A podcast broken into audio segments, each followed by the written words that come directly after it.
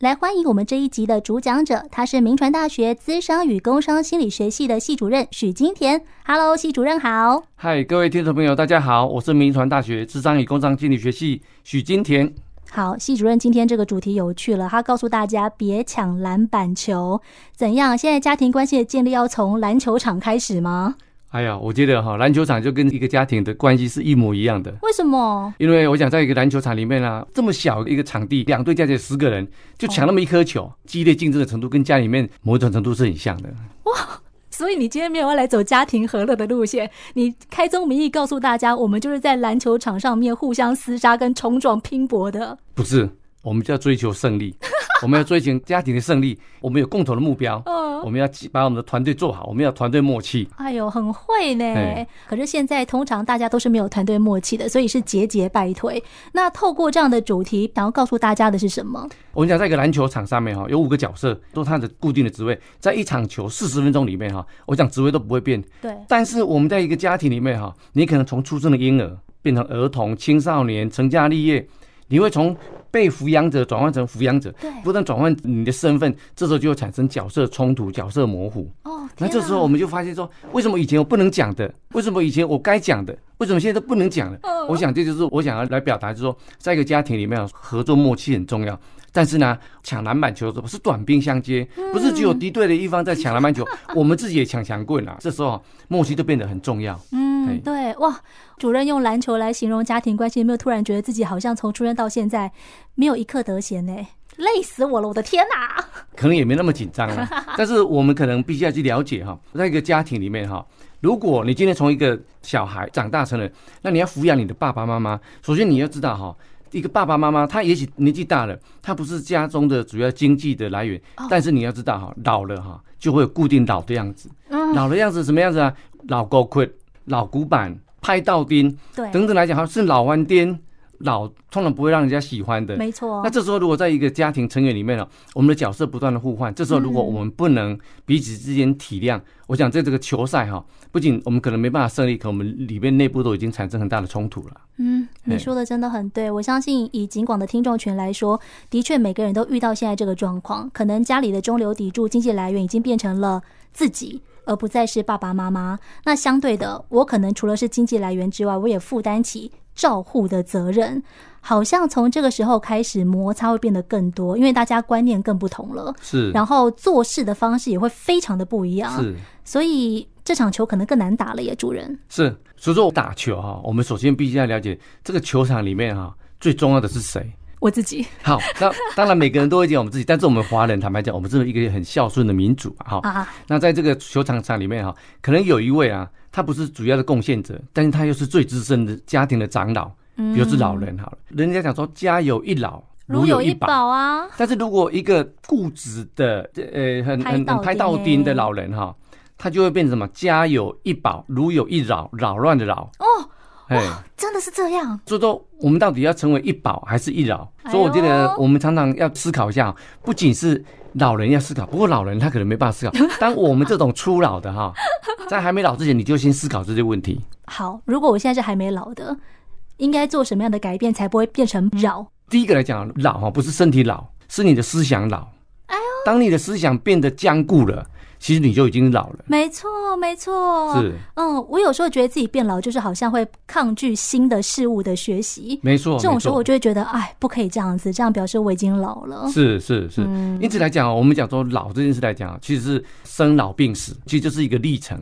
这个历程如果是我们必经的，其实我们今天就来 review 一下这必经的过程。那我们如何去因应它、认识它？哎，真的，如果我们可以先 review 一下，做个预习，大家会比较有心理准备去面对，是而不是说等到真的时间到了的时候才手忙脚乱，然后越做越糟。是好，那我们要先怎么做呢？我们在讲怎么做之前啊，我们先讲一下到底老人有哪几种老人哈。老人就走一种，哎就是老又人的臭一又种烦哦又老。但是思想不一样，就造成不一样的老人哈。 教育部它高龄心理里面，它规划老人有五种老人。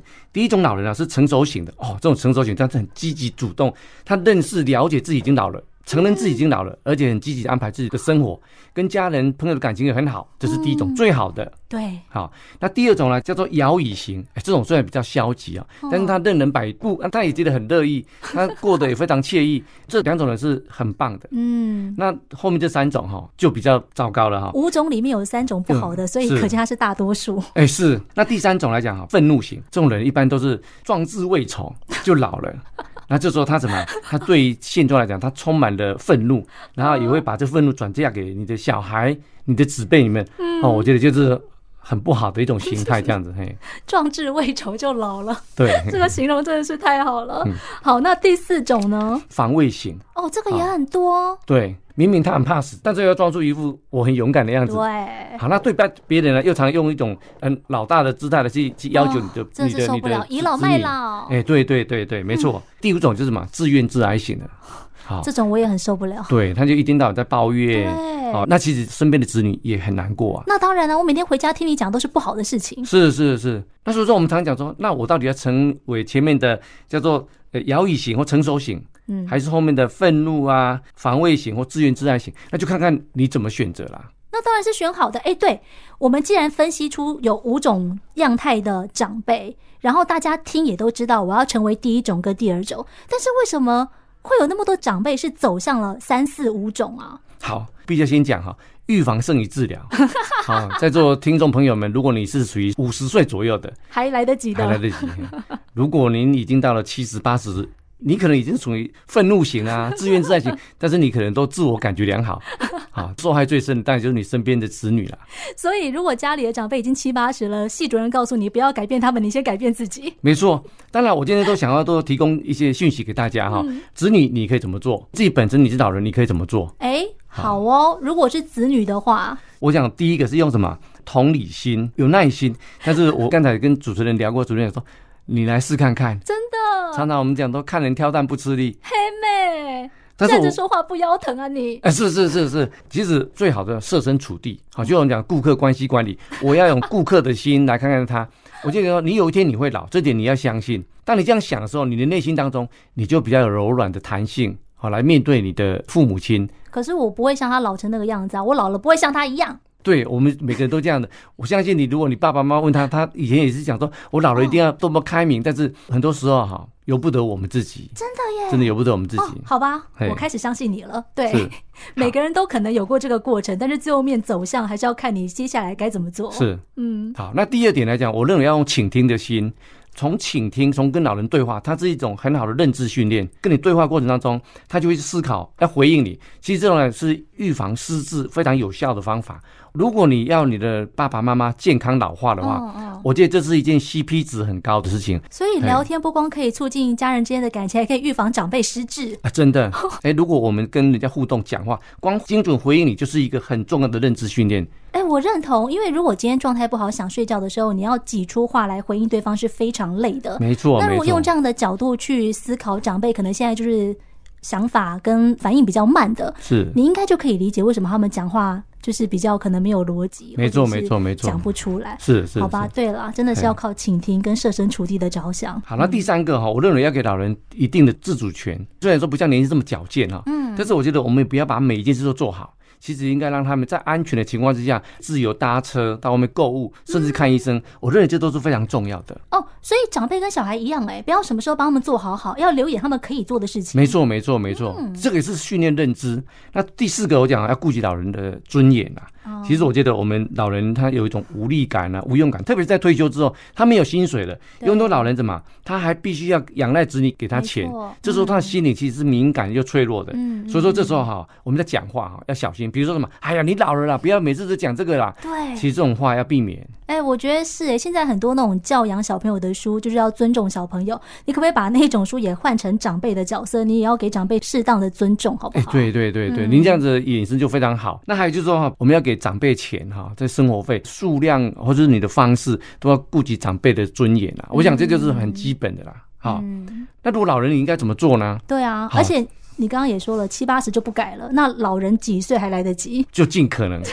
哎如果我们在，比如说我们讲哦，我第一个方法哈，就是怎么样，就是要乐于学习。你要让身体肌肉有弹性，就是运动；对，你要让思想有弹性，就是学习。嗯，其实学习哈、不要不会让你变成一个拍到钉的人啊。举个例子来讲哈，美国有一对一百多岁的姐妹，一百多，是他们在一百零一岁跟一百零三岁的时候写了一本书，叫做《百岁姐妹有话说》。哇！更让人家惊奇的是，妹妹呢九十八岁的时候哈，拿个梯子爬上树去锯树。人家问她为什么，她说我坐在阳台，我想要看纽约的夜景，然后他自己去锯，她在锯树。当然，我觉得那是有点危险性，但是那是一种精神，嗯，是一种精神，哎、真的耶，将近百岁的人还有办法拿梯子自己锯树，没错啊。你家里的长辈不到破百，可能都连换灯泡都没办法。是，哦，哎，我觉得就是你看，就我讲活到老学到老了哈哇。那再来快乐运动，我讲这个应该是大家都谈过了哈。那第三个哈，我们要结交新朋友。哈佛大学做个研究哈，维持老人健康哈，最大因素不是饮食，也不是睡眠，是交朋友。所以我不能够只是在固有的朋友圈，我要认识新的哦。没错，也就朋友哈，他可以带给你不同的体验。嗯，哎，那你要强迫自己，其实很多事情都在勉强自己。对，其实年纪大的时候，你更要稍微勉强自己。嗯，嘿，第四个我讲说培养兴趣啦，嗯其实兴趣是终身的伴侣。如果能够把这兴趣跟朋友结交起来，那是事倍功半。真的，大家可以参加一些，比方说什么为银发族开设的课程啊，是啊手机的也好啊，然后跳国标舞的啦，或者是画画的。其实这种跟兴趣结合交朋友是最快的。嗯没错，没错，生活就应该这样过了。那第五个来讲，寻找信仰，让心灵有了避风港。其实现在社会很乱，也很快，寻找信仰，让自己心灵啊有得到片刻的平静。再来哈、要妥善处理你的财产，哦特别是你可以的，我讲这点非常重要哈、那孩子嘛，爱情的滋润。